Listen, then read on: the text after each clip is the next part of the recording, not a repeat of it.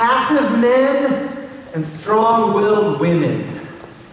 You know, I don't even need to explain that because I bet you can picture somebody right now.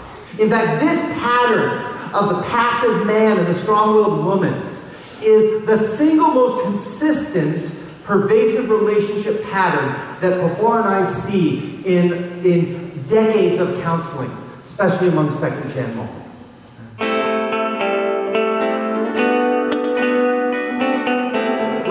You a couple blame words. And that if these words are a part of your relationship vocabulary, chances are pretty good you're a blamer. Okay? First one, this one's probably my favorite, is yeah.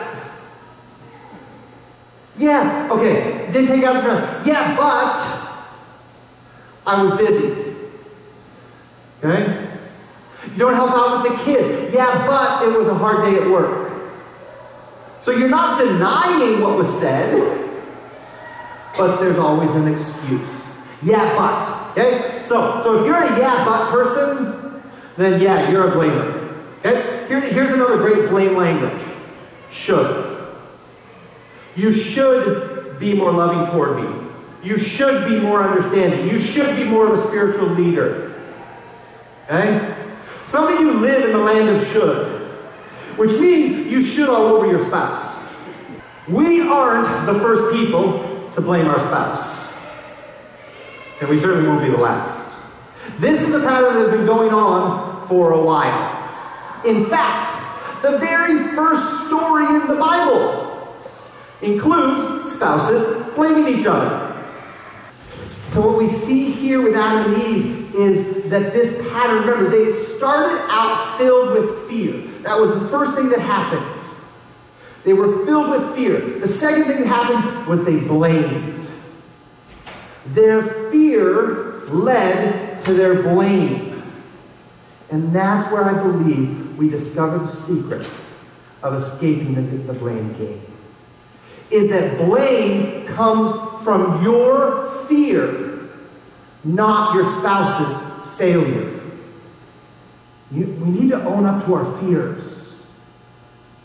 Because if we don't own up to our fears, we're not going to own up to our blame. If we don't own up to our blame, we're going to constantly be making it about the other person. And it's not. Because blame does not come from your partner's failures. That's not where blame comes from. Blame comes out of your fears.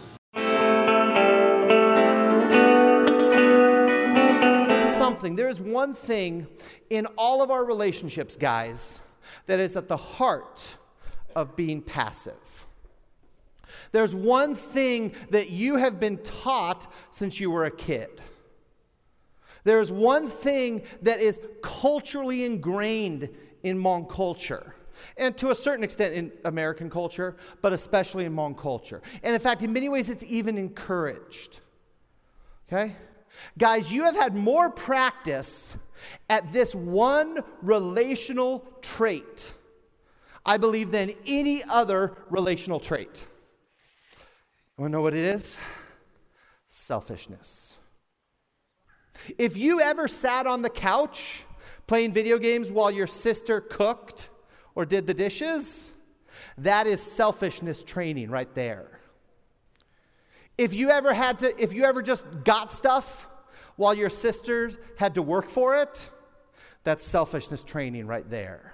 And I believe that selfishness is the heart of passivity. Well, I've got bad news and good news. Okay? The bad news is that the Bible is pretty harsh on selfishness. Okay? It's pretty harsh. But the good news is the Bible also has a remedy for selfishness. So, so let's start with the bad news, okay? Selfishness is a sin. All throughout the Bible, almost every book of the Bible illustrates the destructive nature of selfishness. It illustrates the sinful nature of selfishness. And time and time again, selfishness damages marriages and it damages relationships with God. So this is Philippians 2, verses 1 through 4 total. Okay, let's start here. If our shared life in the King brings you any comfort, if love still has the power to make you cheerful, if we really do have a partnership in the Spirit, if your hearts are all moved with affection and sympathy, and here's what Paul says don't be selfish. Okay. Thank you very much and amen. Okay, let's continue. Don't be selfish. Don't try to impress others. Be humble, thinking of others as better than yourselves. Don't look out only for your own interests, but take an interest in others too. Every husband should have this up on their wall. If we want to break this, that's the solution.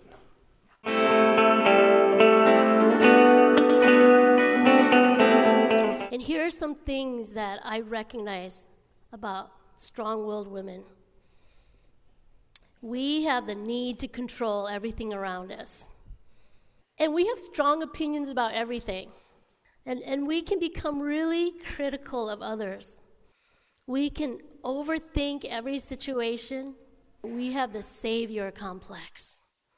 And most of all, we worry and worry and worry because we're so afraid that if we don't do enough, something really bad is going to happen. And for me, and I think for many of you, because I think I'm doing such a great job at protecting myself and my family, it's really hard for me to admit when I'm wrong. But this Savior complex leads me to rely on myself. And oftentimes, when we rely on ourselves, the people around us feel like they're not needed. And I think for most of us women, we would say, No, I am not selfish. I give my whole life to my husband and my kids. But the core sin for us strong willed women is that we don't trust God. We can't trust God with anything, especially our husband. Peter says our hope needs to be in God. That's the opposite of not trusting God, right? And when we hope in God, then we can have a gentle and quiet spirit.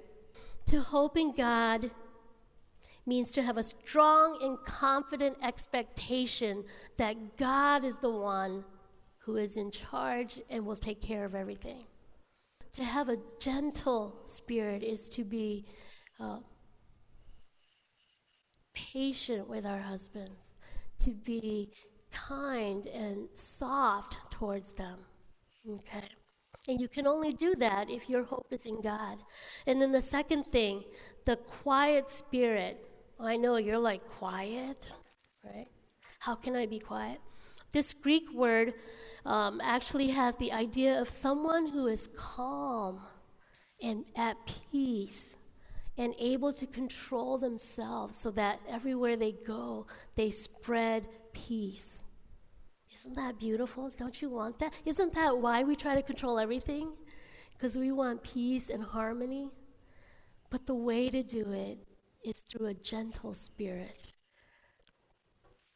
And this is usually the opposite of what we do. We're mean and aggressive and critical and demanding, and we create havoc everywhere we go when we're strong willed, which is the opposite of being gentle and quiet in spirit.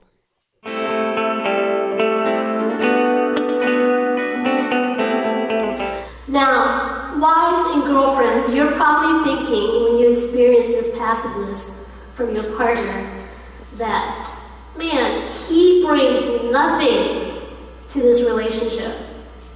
Why am I putting up with this, right? He brings nothing to the relationship. I did not know the value of my husband.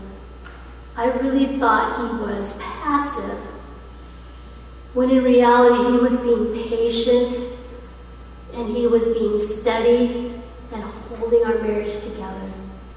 And I believe that God has created and wired men uniquely to bring security and stability and steadiness to the relationship and to the marriage.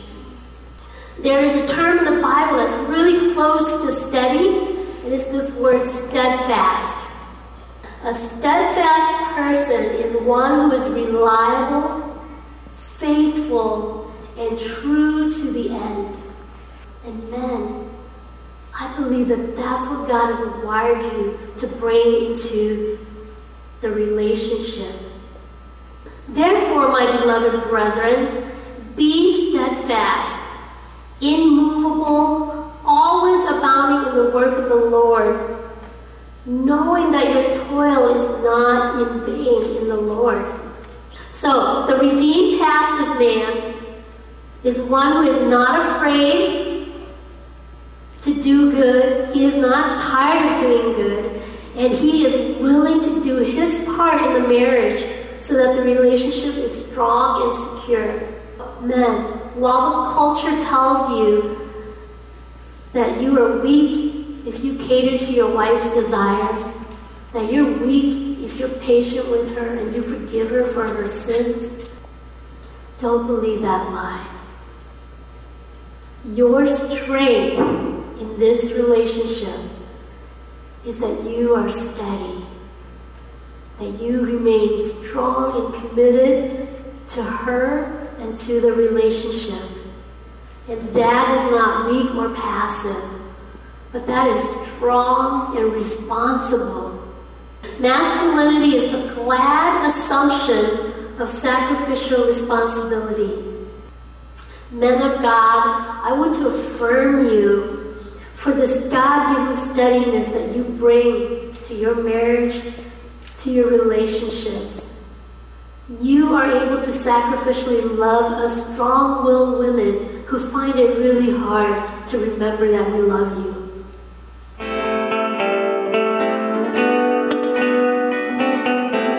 When you Google Christian strong willed woman, there's an overwhelming consensus as to the answer from a Christian perspective to the strong willed woman.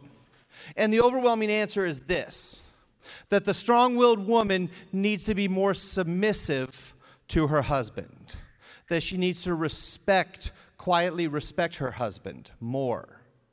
And you know what? And those submission and respect, those are important biblical concepts. I don't think it's the right answer to this.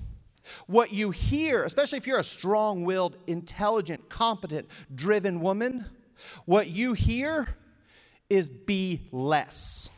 All you strong willed women, I want you to stay strong. I don't want you to be less strong, but I believe that for a lot of you, you need to redeem that strength. So, ladies, okay, God has wired you with abilities. God has wired you with skills and talents and, and strength. Your decision is do you use it for good or do you, do you use it for evil? Do you use it to build up your husband or tear him down? So instead of asking yourself, how can I get him to do what he should do? Instead, I want to give you another question How can I help him succeed? In a sense, what we need we as husbands, we need more assistance and less insistence. She brings him good, not harm, all the days of her life. That's what it looks like to help your husband succeed. You can help your husband have a more intimate relationship with God. Virtually every couple that Paul and I meet with to, to counsel wants that. Their wife wants their husband to be stronger spiritually. I want to give you an alternative question rather than the age old, how can I get my husband to be a better spiritual leader?